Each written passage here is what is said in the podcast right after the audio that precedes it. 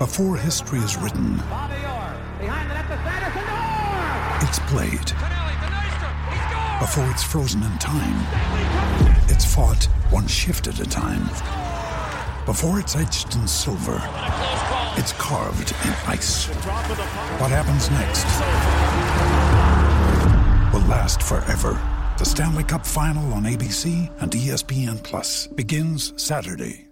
G'day, Mike Hussey here, but you can call me Mr. Supercoach. KFC Supercoach BBL is back and there's 25 grand up for grabs. So what are you waiting for? Play today at supercoach.com.au. T's and C's apply. New South Wales authorisation number TP slash 01005.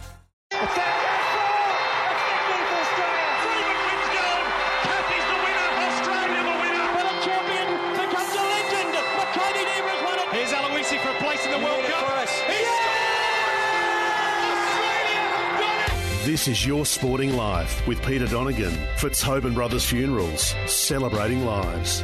It is that time of the week again, and it's wonderful to have you with us for another edition of This Is Your Sporting Life for Tobin Brothers Funerals, celebrating lives. And what a life we have to celebrate today. He was a man who came over from Western Australia and made an immediate impact in the big time. He was flamboyant, he was watchable, he was the buzz. Peter Bosustow. Buzz. G'day, welcome. Pete. How are you going? And uh, what a walk down Vintage Lane for you and I, eh? Uh, back at the old Greyhound days, we used to get to the Greyhounds, and I used to call. Ah, no, you used to call. That's right. I want to talk to you about a particular night at the Greyhounds a little bit later in the program, but it has been a long time since we've seen each other. Mm. yes. How are you? Very well. Yeah, you know, battling on like uh, everyone else is uh, uh, in the old Australia at the moment. But uh, no, uh, you know, uh, been been over in Melbourne for a couple of weeks now, and uh, done a lot of charities and fundraisers and that sort of thing around the place, and uh, been very, very, very good and uh, well received, and uh, going on going around with that scallywag, Pete, called Mark Jacko Jackson. Now, I reckon if anyone could probably get a word in with Jacko, you might be the one, but even you might struggle at times. Oh, I tell you what, we uh, we're even even money there, both of us, each of two, Pete. What's it like to, to get around to all of the provincial areas Mm. and various areas around Melbourne and indeed all around Australia and connect with the fans from yesteryear? Yeah, look, I think that's a very good point, and uh, uh, it's uh, it's sad to see what's going on. Uh, we go to a lot of country areas, Pete, as you can imagine, and uh, a lot of sides have come down from say three sides to two sides to one side because that's probably just the way it's going at the moment. Uh, there's that little thing called internet and websites and all that sort of thing, which uh, um, which sort of affects the kids as well. But uh, I get a little bit disappointed when I go around because great clubs and great uh, community areas um, are suffering. And in Western Australia, so much too, because our uh, market uh, uh, real estate over there is very, very, very on a flat uh, sp- uh, spell at the moment, and uh, and of course that affects virtually everything because people go away and don't want to do it. But I did a show a couple of years ago with that with the great man Alex Jezza Jesaulenko, and we went to a little club in. Um, East Fremantle zone, which was uh, just out of Fremantle, and uh, they had 27 sides, Pete, four under eights, four under nines, four under tens, and of course so on. And uh, Jezza said, "This is wonderful. You know, your your football here is uh, in great, great, great shape." And uh, two years' time, we went back there, Pete. Jezza asked the same question again. Eight sides. Wow. So they'd lost nearly 19 sides in that time because of basketball and internet, et cetera, et cetera. And that's a really great shame. And uh, you asked the question regarding, uh, you know, what do you think about it? But, uh, you know, we go in there now and you can't go in there and, and, and charge clubs big dollars now. You know, you've got to help them. You've got to go in there at a reasonable price, make sure they can make some money, leave the place, Pete, with a smile on their face. Um, you know, get a signature off you, get a photo with you, and uh, you know that that's humbling to the heart, isn't it, Pete? Because you give something back. How do you reckon your Blue Boys are going at the moment, Buzz? Yeah, pretty ordinary. Um, you know, I think uh, I, this is my opinion. I think we made a mistake. Uh, uh, you know, drafting a lot of the young fellas. I would have may have m- maybe uh, just drafted a couple of them on and got some uh, middle-aged players. Pete, there was a couple of middle-aged players about thirty years ago that come to Carlton. One was called Kenny Hunter. Oh, I and the remember other one was him. Called Peter Bosustow. You remember those two, Pete? well, that's what I'm talking about. Mature bodies. Um, Hunter was a great player, Pete. Absolutely unbelievable. He had three uh, broken jaws by the time he come to Western Australia. Uh, three-time All-Australian. You know, just you know, absolutely a fantastic player to play with. But you know, the big, not the big body, but the mature body, and uh, you know, I think that's what Carlton are missing at the moment. Leaving five, six, seven, eight, nine, ten teenagers playing in a game of football, Pete, and of course they're just going to get bumped off the ball. We go back about what four or five years to the GWS. They did exactly the same when they were, uh, you know, just trying to get themselves into the right shape. Although I must say, um, despite the fact that there's been another spoon this year for the Blues, yeah. there's one bloke who reminds me a little bit of you, the way he plays, and that's Charlie Curnow. His ability to leap tall buildings in a single bound, and he's got so much upside to him. He's going to be the future of the football club, and there is a little bit of you in him, Buzz, I reckon. There was a story going around um, when Gibbs left, um, Ross Gibbs, the number four, of course, that very famous number, Pete. Yes. Uh, and uh, I got word, and I think it was, it was from the great man that wears the number four, used to wear the number four, a bloke called Steve Kernahan. I remember him too. He uh, rang me and said, Buzz, there's a little bit of a whisper going around that Charlie Curnow wants to wear number four. And I said, absolutely. Please tell him I'll be absolutely delighted if he uh, if he wanted. I don't know whether it was a uh, uh, you know a chance of doing it, Pete, but I would have loved to him to have, uh, wear- the number four because I can see some uh, you know really outstanding talent in him. Um, if he was in a sort of a, a, a slightly better side, I think he'd play even better football. Um, we were talking about it off air, weren't we? Our forward line structure at Carlton at the moment is probably non-existent. Uh, if we get that going in the next year or two, and uh, and Charlie's still there, and uh, of course we'll get Doherty back uh, next year, which will be a very very big plus for the side. Uh, those young kids have got to get into the gym, don't they, Pete? And Yeah. muscle up and strengthen up, and uh, you know get some conditioning about them. But uh, look, I can see some uh, uh, some uh, uh, talent there. Very, very important though this draft, Pete, uh, the trade, and of course what they can manoeuvre in this next, uh, you know, six or eight, ten weeks, in the, in, after the season, of course, because that's very, very important to Carlton, you know, for the future. You didn't play that many games for Carlton, but you are identified as a Carlton person. You only you were like a comet. You blazed across the sky in the big time, and then went back to WA. And we'll talk about that as the hour progresses. But uh, you are so identified. We, we sometimes get this impression of you that you played a couple of hundred games for Carlton, but it wasn't the case. I played 65. Yeah. Um, David Parkin was probably honoured, Pete, because he saw all my 65 games. So Lucky it was a him. pleasure for him. Yeah, that's right. And uh, But uh, no, look, it was. Um, I look back on it now and, and, and I sort of regret it that I, I never went on. And I think I could have taken my game to another level. Um, you know, people out there are probably thinking, hang on, jeepers, you know, how much better, you know, could you have got? But, um, um, you know, I think I could have gone to another level. I played 65 games, two premierships and a night premiership. Uh, played with such a such a great side, you know, and uh, you know there was champions and and and uh, superstars on every line, Pete. You know, I mentioned them, the half back line to you, and there's a great story about that. And uh, you know, Doull Perovic, and Hunter. Uh, you know, sensational. Tingling still goes up my spine Yeah. when I say them. And uh, can I tell you the story about uh, when we uh, when we first uh, when we first got um, uh, when David Parkin took over? Of course, Percy Jones had us in, in 1980. They should have won the premiership that year. They tell me, and uh, they got beaten in straight sets. And uh, David Parkin took over. And late November, he rang Kenny Hunter. Kenny was signed with the club. And David, David Parkin here, Ken, uh, I believe you want to come over, but I want you to come over early and get used to the tradition and history and the culture of this great club, and uh, you know get used to the players. And Kenny said, "Look, coach, I'll be over, you know, within the, within the week." And uh, and he said, "I want to try you on a half back line, Bruce Doull, Val Perovic, and yourself." And as I said, Pete, the ship has still come up my spine when I mentioned that uh, particular name. And Kenny said, fantastic coach, you know, I'll get it all organised. He rang me the next day and he said, Peter, David Parkin here, I've just taken over as the coach, and I believe you want to come over, but I want you to come over early and get used to the tradition and history, etc., which, which I just said about Kenny.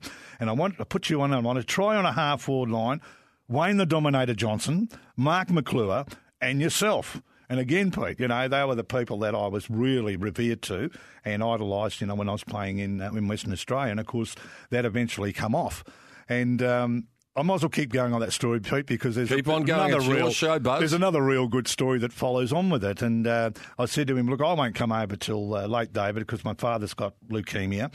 And I'm, uh, I've got a sports shop, and I'll come, you know, late February if it's all right with you. Anyway, he said yes come over for the last three or four uh, practice matches, and, uh, and no one told me that Carlton just really didn't want to play in uh, practice matches. The, three, the best three players on the ground was Mike Fitzpatrick, uh, Kenny Hunter, and myself.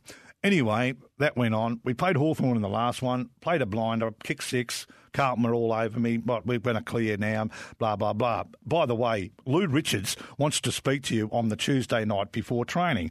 And this was just before the number four come in. Uh, uh, they offered me number 25, Pete. I said, You've got to be joking. That's that great man there. You know, Can't take Jess's number. I'm battling to, to get myself going, let alone wear the great man's jumper. they offered me number 28, which was Percy Jones, another legend in the club, and then number four was available. Now, Pete and listeners, uh, I, I didn't know this till about 15 years ago, 20 years ago. My father actually wore number four for Carlton. Okay. And it was uh, just I don't even know why he didn't tell me that. You know, when he when he was at Carlton, he played about twenty two or twenty three games at Carlton, Pete. And so it was a pure coincidence that you pure, finished up in four. Exactly, it was a pure coincidence that, that coincidental that it done. Anyway. It was a very, very, very funny. He got me over at Lou, and uh, I knew who he was, and you know, I'd read uh, read a lot and I knew a lot about him. He came over and he said, "Peter, I've heard you can jump as high as this grandstand. I said, you can kick free goals and you can tackle like a machine and you're just an all a bloody good player. And I said, Lou, I can jump as high as this uh, this uh, building. I can tackle like an absolute Trojan. I can take freak marks day in and day out. Pete, he put it in the paper the next day. Oh, no. so, so oh, how did that go down oh, with your teammates? That went wonderfully well with the teammates, Pete, I can tell you. So I thought to myself, geez, I'm in trouble here. So I've got to perform here or, uh, or else, you know. well, I reckon you did perform, and we'll get to that a little bit later on. But we think of you as a West Australian, and you're a proud West Australian, but you weren't born in WA, were you? Correct. Now, Pete, another one that I regret is I never wore the big V. I would have loved to wear the big V. I was born in Western uh, Victoria, as you as you just mentioned. My mother was an Allison, who is Tom Allison's uh, sister. Brett Allison, of course, is Uncle Tom's uh, son and played 220 with North Melbourne. Speaking of blokes who can take a mark, yes. remember that mark that Brett Allison took? Oh, you know, probably yeah, not pales bad. into ex- Yeah, not bad. Well, yeah. you know, I've got one here. In comparison, I, I, can't show I'm just looking at a poster at the moment of, uh, of Buzz taking a mark, one of the marks that he took. Uh, how high are you there, Buzz, do you oh, reckon? look, geez, that's the grandstand About eight there. off the ground. Yeah, there's big Jimmy Jess there and Mark McClure. Ashley's got uh, straining the neck because he's looking up there, Pete. So, uh, you know... Uh, but that was just a little mark. But no, Brett was a fantastic mark as well. And and Bretty played 220 odd games for North Melbourne. Uh, I think my uncle's a, a, life member of the club, and so is uh, Brett. And I could have signed with North Melbourne. Uh and of course, the story goes, uh, Pete, that Ron Joseph actually did sign me on a Form 4, which is if I had to come to uh, Melbourne in the next couple of years when I was playing in Perth, um, I would have had to go to North Melbourne. Two years later, it lapsed.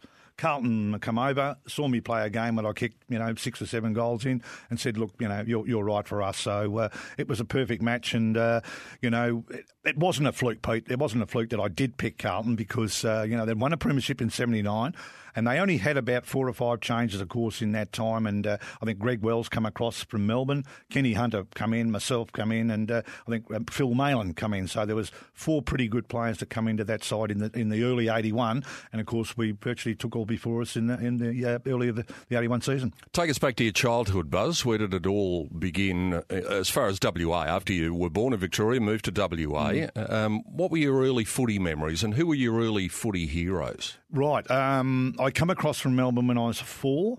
My father coached Euroa uh, to a premiership in uh, '59 uh, and stayed another couple of years, and we went back in uh, uh to, to, Western Australia. And uh, I never picked up a footy, Pete, till around about 10 or 11 years of age. There was no Auskick and there was no free ball and that sort of thing in in football then. And you know, just went through the just went through the grades. Didn't you know excite anyone? Didn't you know the potential wasn't there at the at the time? And I think I missed a, a year in the under 15s and had that year off then under 16, 17, I started to, you know, to uh, sort of um, come alive, I suppose. So why uh, was that? Did you knuckle down a bit more, or was it just um, a natural involvement mm, and your talent was coming to the fore? I had a health problem called asthma and uh, had it very badly. Nearly died a couple of times because of the breathing, as you probably know. And uh, blisters and know what uh, what I mean there. And of course, they've got a lot of great drugs, of course, that uh, stem that stem the uh, breathing now. And uh, I nearly sort of passed out a lot a lot of times there, so I couldn't train, you know, the, the way that I wanted. But once I got stronger, Pete, and started to do a little bit more running and sort of weights, I started to get, you know, the breathing was better, etc., etc. So the potential come. At school, I was a high jump champion and I was breaking records in high jumps, and that I think that's where the leap come from. Uh, you know that uh, I had such a, such a good leap, and uh, at that stage, Pete, I was only about probably 11 stone. Now I'm you know about 12. Um, you know, so uh, maybe 12 and a half. but uh, you know, I, I, said to David, uh, they wanted me to put on a, virtually a stone before I come over, and I said to David, I don't want to lose to the leap because that's one of my main strings to the bow. You know, so but he, you know, again, I can't talk highly enough of David Park, and he just knew how to exactly handle me and, uh, uh, you know, set the thing in motion. And, uh, you know, the, the, rest is history. And um, just come through the just come through the grades, Pete. Uh, probably the, the, under 16s, uh, I won a. Um, uh, uh, medal in the grand final, best on ground in the grand final, which I think helps you because you know you know how to play in those big games. And then the under 18s, we uh, we got beaten in the grand final, and uh, you know I, I played pretty well again. Then virtually went from there straight into Colts reserves and league with Perth, who was my side in uh, in WA, then my junior council side, and um, you know just just sort of blossomed from there. Uh, 17 years of age, I played about 18 games. 19, 20 games, 20, 20 games, and 20, 21 games, and that started to, uh, you know, get that sort of uh, continuity going, and uh, that's when the uh, you know the AFL, sorry, the VFL clubs at that stage uh, started to notice me, and uh, you know I think they're playing in a good side too because Perth won premierships in that time yeah. as well. So um, you know playing in a good side really did help me uh, you know progress. We might take a break, Buzz, and then we'll talk about the transition from the waffle over to the big time and the fact that you made such an instant impression. And I reckon we might even talk about that goal and that mark at some stage of the program as well. Peter Bosustow is my guest on This Is Your Sporting Life for Tobin Brothers Funeral, celebrating lives. We'll have more with Buzz after the break.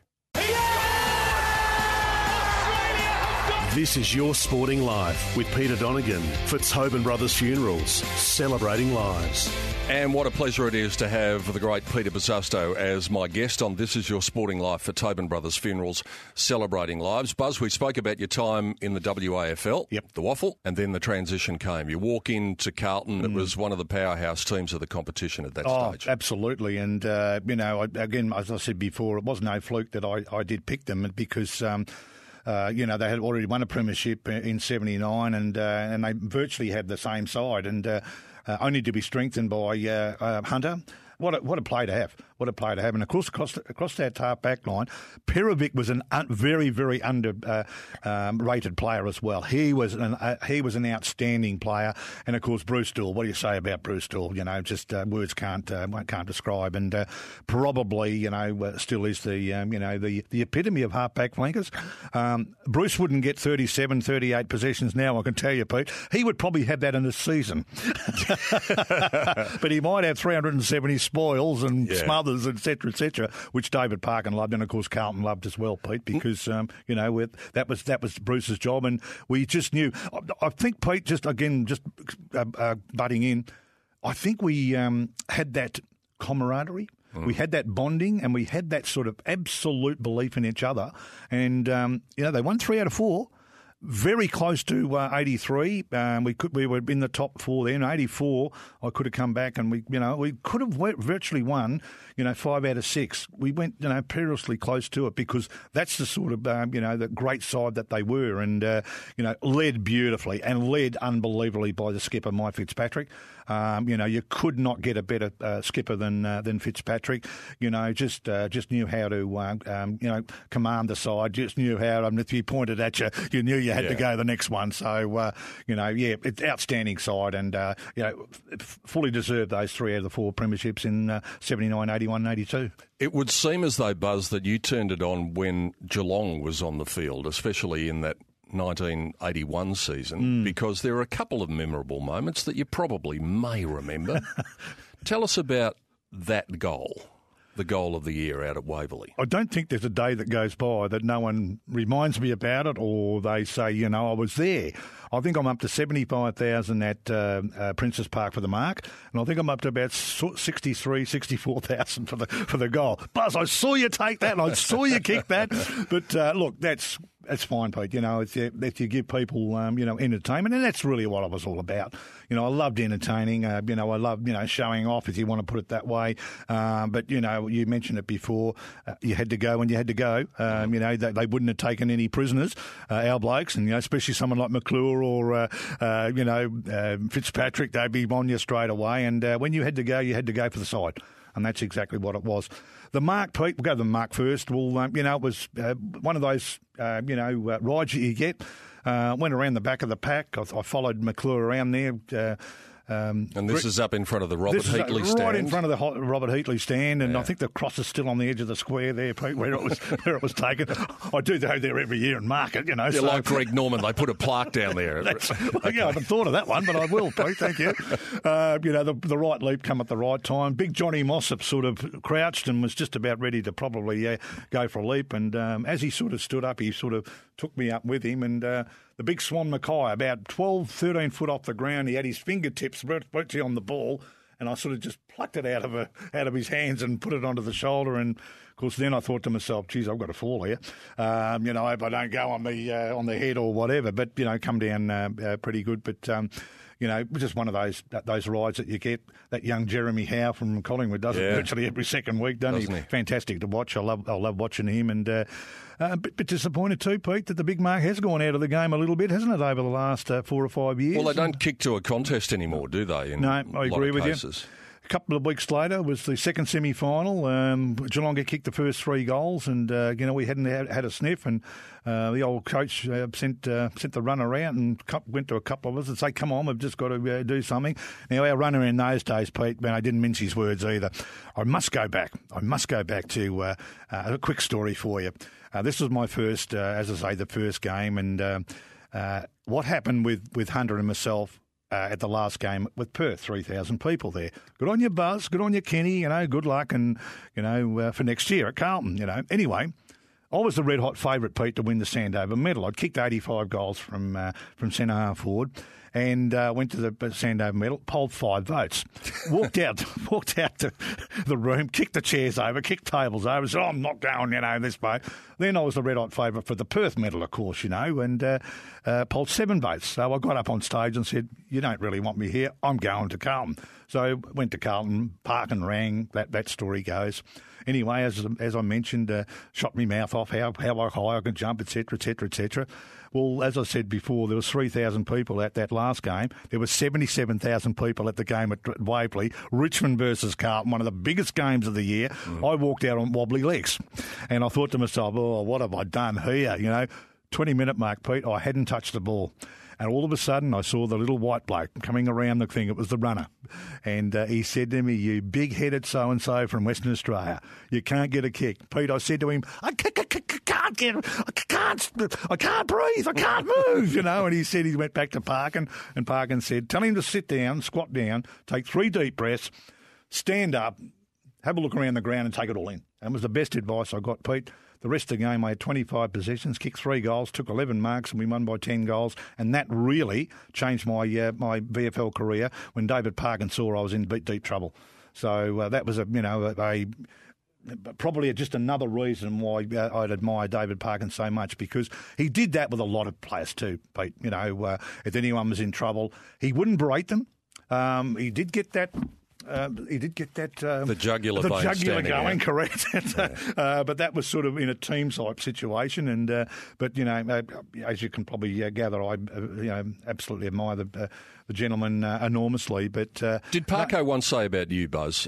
he was you were one of the best players that he ever coached when you decided that you wanted mm. to hmm. play, or something along those lines. Um, well, he may have said that, but I, I sort of. Um, I sort of worked on uh, the one percenters too, Pete. Mm. Uh, I think he loved me doing that, the tackling, the shepherding, the blocking, that sort of thing, and I did that for the teammates too. And uh, uh I think one uh, uh, people may know I had 17 effective tackles against Essendon one day, and that was the very famous game that Mike Fitzpatrick had the ball taken off him, and David, um, you know uh, said to us in the in the um, uh, rooms afterwards, we probably blew a game we should have won. Look at this bloke down here; he's had 17 tackles and kicked three or four goals, whatever I kicked, and uh, you know just just just turned it on for us. And uh, I don't think again that year, Pete, we lost a game because we went through and Essendon couldn't get near us. Um, interesting story, Essendon supporters. I played about eight, eight or nine games against Essendon. Not once was in a, I was in a winning side against them. Really? And it's incredible. Uh, we, they beat us in the night grand final. They beat us in the two games every year. I think they even beat us in some scratch matches too, Pete. So, uh, uh, Essendon supporters, I never had a winning uh, feeling against uh, you, Mob. And uh, Kevin Sheedy often says to me about that. He said, uh, it's the only one I think, you know, great player that uh, hasn't had a win against us. And uh, sort of reminds me all the time, old Sheets. Now, we didn't quite get to the end of the story about the goal. It Yeah. was, uh, Sorry, I think yeah. it was, was it Ian Nankervis? Yes, it was. Um, the ball came over the back of the pack. Big uh, Johnny Blake was in the pack, and I think uh, uh, McClure was in the pack. Went over the top of the pack, uh, chased it back towards the boundary line, and uh, Ian was going to uh, kick it down the uh, the ground a half back flank, and just probably um, hug the old boundary line. Pete, I dove, dove from about 35, 40 yards and, uh, you know, and smothered it. All right, th- th- three yards, all right, okay. Yes. Uh, I think the uh, Mistress might have picked that up. Smothered the ball. Um, it stayed about two inches from going out. So I thought, oh, I'll pick this up and I'll run straight in and kick a goal here. But I didn't didn't realise that the three Geelong players were coming at me. So I just thought I had a quick look and screwed it back over the shoulder, nearly hit the post.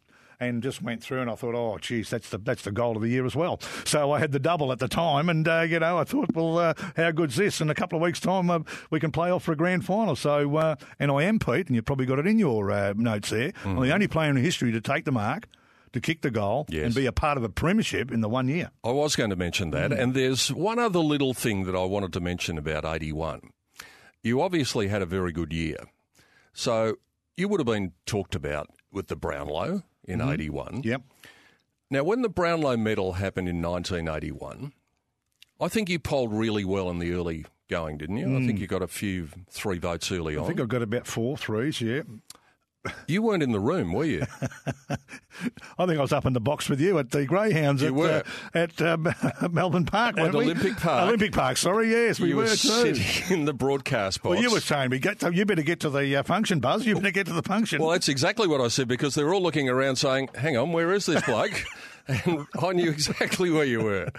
That's a true story too, actually, actually listeners. And, uh, you know, Pete and I go way back, as we said before, and I used to love going to the uh, the dogs. And, of course, in the uh, the latter days, it was the big hawk man too. Uh, Yeah. I tried to uh, I tried to get him over to the uh, Carlton, uh, Pete, but he, uh, you know, he loves his hawks. Oh, yeah. So, uh, you know, I went to Geelong with him and uh, a couple of other places. And uh, um, I think we, we, you and I ended up at Kyneton a couple of times too, Pete, calling we the might races and that sort of thing. So, uh, We'll talk more about the end of your time at Carlton and, and the possible comeback when we come back on the other side of the break. But you just mentioned a name there, Robert Klomp.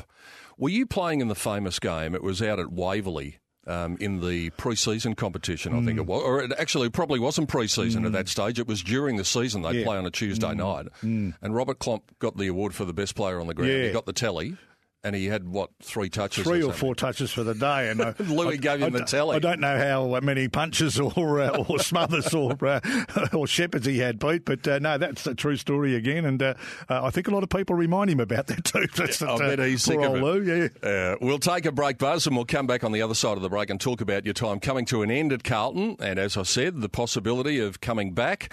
But what thwarted you when you tried to do that? Peter Bosustow is my guest on This Is Your Sporting Life for Tobin Brothers Funeral, celebrating lives. Plenty more to come after the break.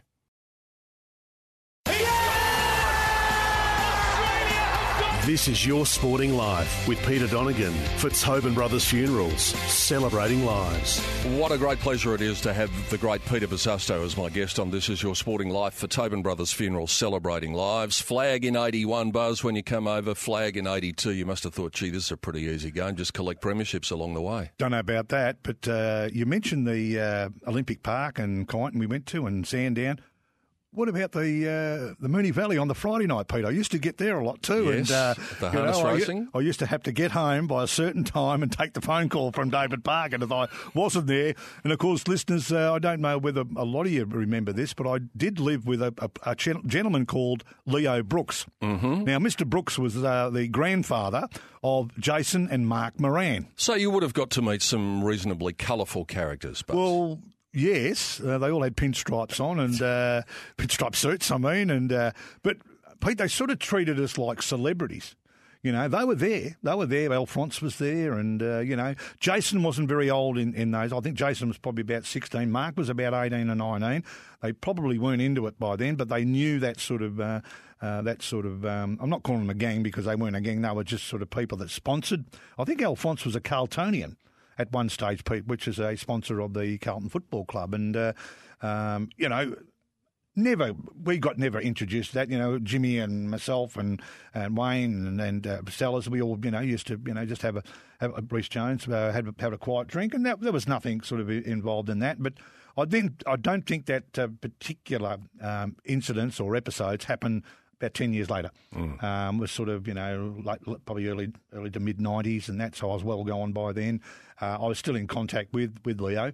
Um, and of course, you know, Leo wouldn't say much, but uh, you know, the uh, you know the, the, the sort of infamy was uh, was certainly around at that time. But um, no, I was sort of never involved. I, I did meet um, Alan Williams um, who was probably one of the biggest um, um, drug lords at the time. And, uh, you know, they, of course, the uh, stories went from then on. Uh, you know, it, uh, people got into it, and uh, that's how uh, Carl Williams got into it too. And but you know, it's probably enough of that, Pete. I don't know whether I'll get myself into trouble uh, talking about it. But uh, you know, no no trouble with uh, with Jason or Mark. They were just fantastic. They were in the rooms all the time, and uh, of course, old Leo, what a what a fantastic store. Yeah. But he was for the uh, Carlton Footy Club and uh, knew Johnny Russell very well, and you know that's how he sort of got along very well with with the race callers and broadcasters in, in those days, Pete, because Jr was probably the guru at the time, and you were coming yeah. through, and the Hawk and um, uh, probably Brian was there, Brian Martin as Brian well. Martin and, was there, yeah. Uh, I think there was a couple of others too uh, that we uh, bit uh,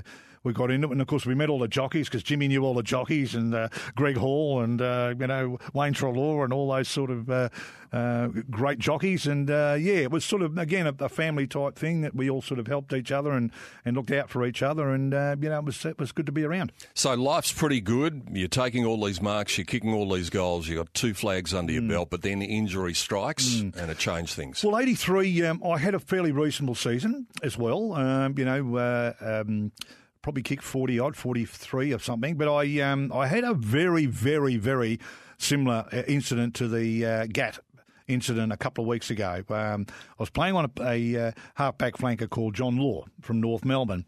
And John was pulling me and, you know, and grabbing the jumper and grabbing the thing. And I virtually turned around, Pete, and I hit him on the nose with a uh, with a sort of a round arm, and of course, uh, young Gaff, of course, uh, you know, swung the hand, and unfortunately, he, connected, and that was the result. We know the result. Um, I got reported for it, um, and uh, the umpire came up to me at quarter time and said, "Player four, I've reported you for hitting uh, player thirteen for North Melbourne," and uh, went to the tribunal, Pete. I thought the evidence went very well in my favour. Uh, John come in and said, "Look, yes, he did hit me, but you know, I wasn't, uh, I wasn't affected. I didn't go off the ground. I wasn't cut. No, no worries." Um, kept on, you know, playing on him, and uh, the umpire come in, Pete, and said, uh, um, uh, "Player four struck uh, player thirteen, and so much so, I thought it was a king hit." I thought I'm in big trouble here, you know. So anyway, he said where the, where it was. It was across the middle of the ground. It was in the goal square, and I said to my advocate, I said, "Oh, you know, he hasn't seen it. He's probably just guessed." Uh, player four, we suspend you for four games for uh, the rest of the season. So, Pete, that virtually was round 20, and uh, it was only round 21 to go, plus the finals. Uh, we played Essendon the next week, lost. Then we played Essendon the week after and lost the 83 uh, uh, first semi final. And of course, that was the end of uh, that was the end of my um, VFL career. So, uh, did you have a premonition that once you got that four week suspension, that yeah. that was going to be the end yeah, of it? Yeah, I, I, did because I'd had already signed with Perth for um, because uh, I, I was preempting father uh, getting worse with his leukemia. Uh, we didn't know much about it in those times. He had the benign Pete, so it wasn't a lethal uh, killer one, but we just didn't know anything about it. So I said to Dad, "Look, I'll come back for a year or two, um, take the pressure off you, and we'll go from there." Halfway through the season, Pete, I was, you know, just um, you know playing really good footy. Um, Perth weren't going to make the the, uh, the finals. Carlton come over, knocked on the door. Do you want to come back? I said, if you want to, if, you can make it happen, I'll, I'll certainly want to come back. You know. Anyway, I played a, uh, a state game And, uh, you know, as I said, I was playing pretty well with Perth and uh, played a state game. Played in the state game. I was to be cleared on the on the Saturday night to play with Carlton on the Monday, which was the Queen's birthday long weekend, Pete. And I think we were playing Footscray at the time. Unfortunately, um, one of the Perth directors got in the paper and called me a traitor. And that went all over Australia. You know, Bosustow traitor, left, leaving Perth in the lurch, all this sort of thing. I got to Adelaide, there was a heap of uh, um, uh, cameramen and newspapermen trying to uh, get the story. So I rang Carlton. I said, "What's going on? What's going on?" Oh, um, they haven't agreed to the clearance. It's all over, you know, a certain amount. But don't worry, we'll fix it. I said, "Okay." Anyway, um, it didn't happen. Played pretty well in the state game, Pete. We won the game by a point. Played with virtually the Eagle side of the, of the next couple of years.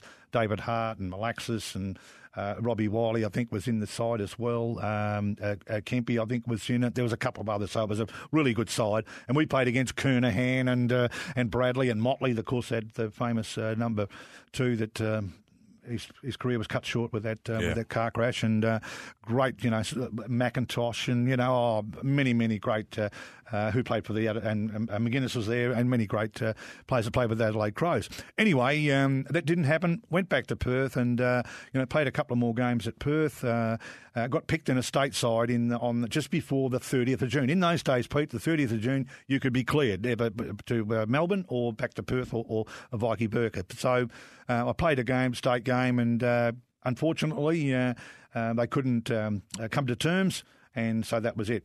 About four weeks later, I still played pretty well. I was kicking, you know, multiples of goals.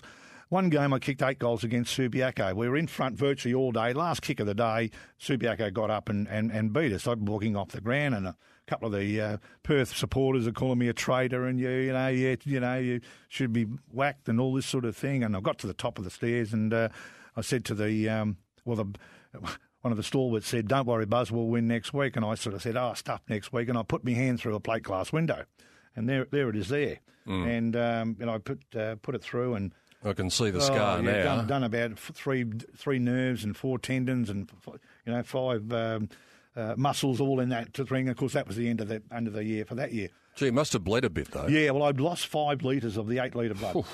So, um, were you in danger of uh, being seriously? The, the, doctors actually said to me, "You're very, very close to not to lose your hand, but because you were so calm, Pete, I just thought I'd cut myself." I, I said to the doc, "Oh, doc, you know, I'll just you know, slash my wrist, just stitch it up, and I'll be okay." He said, "No, it wasn't. He, there was clamps everywhere. He was trying to, he was trying to clamp off the, you know, the, the separate arteries and yeah. all that sort of thing." And uh, of course, you know, when you see a cut someone cut their wrists and you know it bleeds pretty profusely. So, uh, but apparently the doctor said uh, if he had lost any more, um, you know, and he said, he often told me, I did save your life. I think I did save your life. So, yeah. and that was the um, unfortunately uh, the end of that season. Um, 85, I had a very, very good uh, start to the season. I polled, uh, I think, nine votes in the uh, first five or six um, um, uh, WAFL games, and I had one more year of the contract to go. And I rolled my ankle in a, on a, uh, um, a practice session on a Sunday. And Mel Brown was the coach, Pete, and he come back from uh, Victoria and was coaching the Perth side at the time. Um, couldn't get it right in 85. Okay, end of 80, 85, I was out of contract. I went back to Melbourne. I said to him, look, I want to come back. Um, you know, uh, I think the ankle's right. Trained for uh, two months before from the uh, last game to the to uh, virtually the last training session. Stood in a hole in uh, Park Park uh, Royal Ovals there and done the ankle again, and that was virtually the end of it. I took nearly two years to try and get it right. Carlton did everything in their power to try and get me right. They sent me to Sydney for specialist, Pete, back to Melbourne, back to Perth to try and get this ankle right. They can't do a, a reconstruction like they can do now, but yeah. this was sort of 30 years ago. So, you know, and in the end, they were saying to us, Buzz, let Carlton people remember you how you were. You know, we wouldn't like you to come back now and be, you know, half the player or quarter the player that you were, and uh, you know maybe tarnish the, tarnish the reputation. Yeah. Did you feel as though your career had been snatched away from you? Were you dirty yeah, at the time? Yeah, I, I was. I was, and, and, I regret it really now. I do. I regret it now. Um, my wife was, you know, she said, "Look, go back." You know, you you know, you love playing over there. You know, the the fans love you over there. You you know, you give give it to them. And Peter, very, very um, good story. I think you'll be uh, uh, happy, and the listeners will be happy. My um, my daughter contacted cervical cancer, uh, four four of the five stages of cervical cancer, and. Uh, um, uh, she was lined with um, polyps and that sort of thing, and ladies will probably know what I'm talking about there. and I had that many people ring me and uh, offer support and offer, you know, uh, monetary or charity, and I said to them, look, I'm not after that. If you want a signed jumper of me or a photo or something like that, you can possibly, you know, I'll, I'll do that for you. Now, Pete, I wasn't going to take a risk. If she had to have a quick operation um, to do it, so it was it was fantastic that the people and they were saying to me, Pete, you know, you give us so much great pleasure in watching you play. You know, why can't we do something for you? So, you know, it was a terrific thing. I've had a couple of scallywags in my life as well, Pete, but I won't go into those. They're too long a story. But uh, there's some people out there that are that are very, very good natured. Well, we might take our final break, and I'll I'll touch on that and just um, how you're going at the moment, how mm. the body is post footy mm. with all of those things that happened okay. during your football career, and we'll come back and wrap it up with Peter Bosustow on the other side of the break. Our final segment coming on. This is your sporting life for Tobin Brothers Funerals, celebrating lives.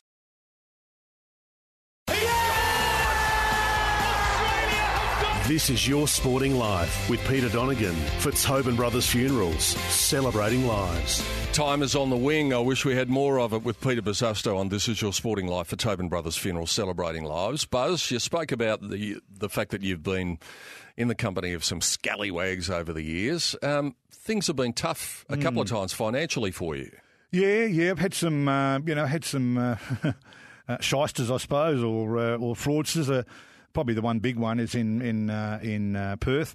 Um, decided to get into a very big business um, uh, joint venture uh, with a developer in uh, in Western Australia, some 400 uh, lots.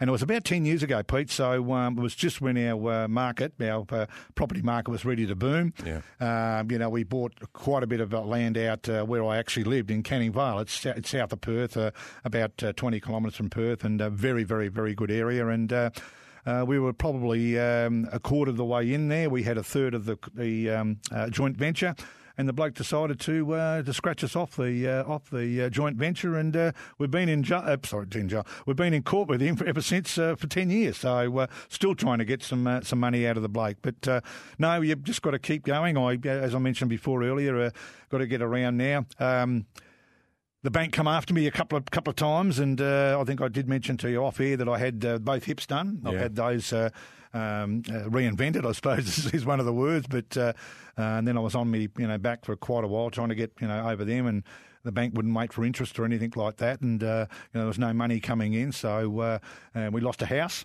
Um, you know, my wife. she's stuck with me for you know for absolute fat for you know for uh, for ten years since that's happened. It was no, you know, no fault of hers, and uh, she's had to, uh, you know, go through uh, absolute living hell. But you know, you, you, you get back on the horse, so to speak, and mm. Uh, and try and uh, and try and do these things. And as I mentioned before, we do go around with Jacko and Jezza and uh, David Rhys-Jones and Diesel Williams, Sticks Kernahan. I do a lot with with Steve. Uh, you know, uh, the old, old, saying there is uh, Buzz. You know, who's the greatest number four at Carlton? I said, well, if Steve Kernahan's in the room, uh, he is. But if he's not, I am. if he's in the room and I'm in the room, I go back to number four, Pete, because he's one, two, and three. but great man, Steve Kernahan, and uh, love him to death. And just always, always, you know, if I've got something for him to sign, a number four to sign, and someone wants a a charity or a fundraiser or something like that, and I, I say, yep, we love you and uh, uh, Sticks, you know, he'll sign it for me, and uh, mm. without any any question. Same with Alex Jesaulenko. They're you know they're such fantastic people that uh, you know support the um, you know the, the lesser lights. Pete, I think I mentioned to, to you off air. Uh, we've just had a uh, couple of weeks ago a miner uh, that went yeah. off one of our uh, off one of our big um, uh, mines up at uh, and uh, absolute mad, mad, mad Carlton supporter. I was only up there four weeks ago, as I mentioned, Pete. He bought a couple of the marks off me, and uh, you know he said, "Buzz, I'd love to come to one of your shows and all that sort of thing when when you come back up." And someone rang me a couple of Fridays ago and said, "Oh, Buzz, it's one of those." Uh, people that you met at the at the, um, the football club. Uh, you know when you did the talk there, and uh, um, he drove off the cliff fully loaded and um, never had a chance. And uh, his, all his wife wants is a um, is a, a signed uh, signature of Alex Jesaulenko and myself, and I've got one here. I think I've showed you, and uh, yeah. uh, it brings a bit of the tear to the eye, Pete, because you, you know you, uh, footballers have got a um, you know they've got a duty, um, you know to uh, actually a lot of people support you. And a lot of people, again, you I suppose is, is the point, but uh, you know the people that are with you, um, you know, they support you all the way through, and uh, I can only be too happy to to sign that for the. Uh, uh, got a two two week old baby as well, Pete, which makes it even worse, you know. So, uh, but you know, we we we find many of those, and uh, as I mentioned, a lot of those Carlton uh, guys are really really great when you uh, when you want help. And as I mentioned with my with my daughter, um, you know, Chris Judd sent a jumper over to him, signed the jumper, and uh, you know, it was just a matter of you know, Buzz, you've done a lot for the club. You know, why can't we help you? So. It's great, yeah. It puts things into perspective, doesn't Yeah, it? it does. Um, and I guess there are times where you must sit back and think, you know, I've had a very privileged position to be um, as well known as I am as a footballer. But when you hear of stories like that, you realise just how much a part of people's lives you become over the years. I think you're right. Uh, it's a very good point. Um, you know, not only that sort of uh, uh, accident, Pete, but you know the cancers and uh, you know uh, other things, and uh, uh, it don't uh, people don't deserve that. Of course, you know they don't no, they don't uh, deserve it. Um, you know, I've even done. Uh, uh, For dreaded enemies, you know, on the footy field, they ring me up and my, my young son has got something, and would you do something? Of course I will. Of course I will. You know, so uh, you just think that you know you've got to support people, and you've got to support the people that um, uh, you know have supported you. They may go back to their father, and I get a lot of that. You know, oh, you're my father's number one player, or you're my father's number one, uh, you know, idol, and that sort of thing, which is which is great. You know, I come across the plane a couple of weeks ago, and uh, um, I played against a young fellow who was sitting next to his father, you know, and he knew Tony Beers. Um, who played for Collingwood, who passed away a couple of couple of months ago. Very very sad uh, occasion as well, and and we all grieve, Pete.